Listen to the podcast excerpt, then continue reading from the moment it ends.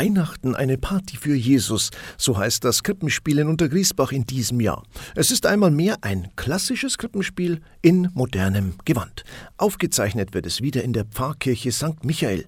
Organisator ist Fabian Fenzel, Oberministrant und Pfarrgemeinderatsmitglied. Die Hauptkernfrage ist, warum eigentlich wir Geschenke bekommen, obwohl doch eigentlich Jesus Geburtstag hat und womit man eigentlich Jesus dann am Schluss Freude machen kann.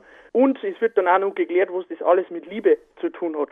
Das 17-köpfige Team ist Pandemie erprobt in Sachen Krippenspielaufzeichnung vom letzten Jahr.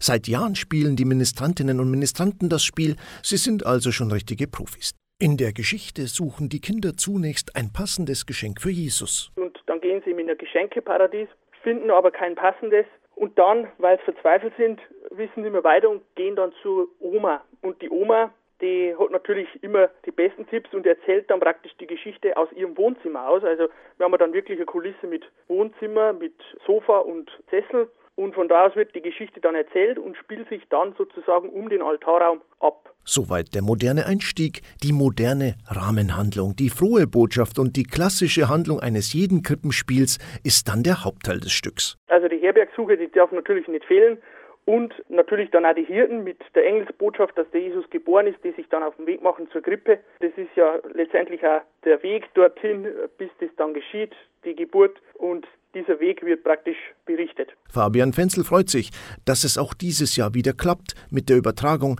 Es ist auch ein wichtiges Zeichen in der Pandemie.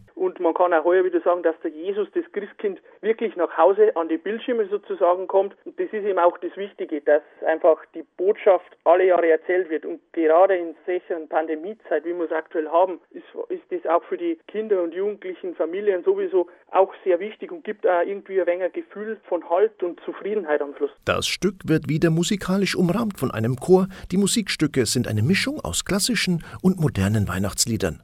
Ende ist halt so, dass zum Vorschein kommt, was letztendlich Jesus eine Freude macht und was das letztendlich auch mit Liebe zu tun hat. Weihnachten, eine Party für Jesus am Heiligen Abend um 16 Uhr bei Niederbayern TV und auch im Livestream auf der Webseite des Bistums Passau unter www.bistum-passau.de. Thomas König, katholische Redaktion.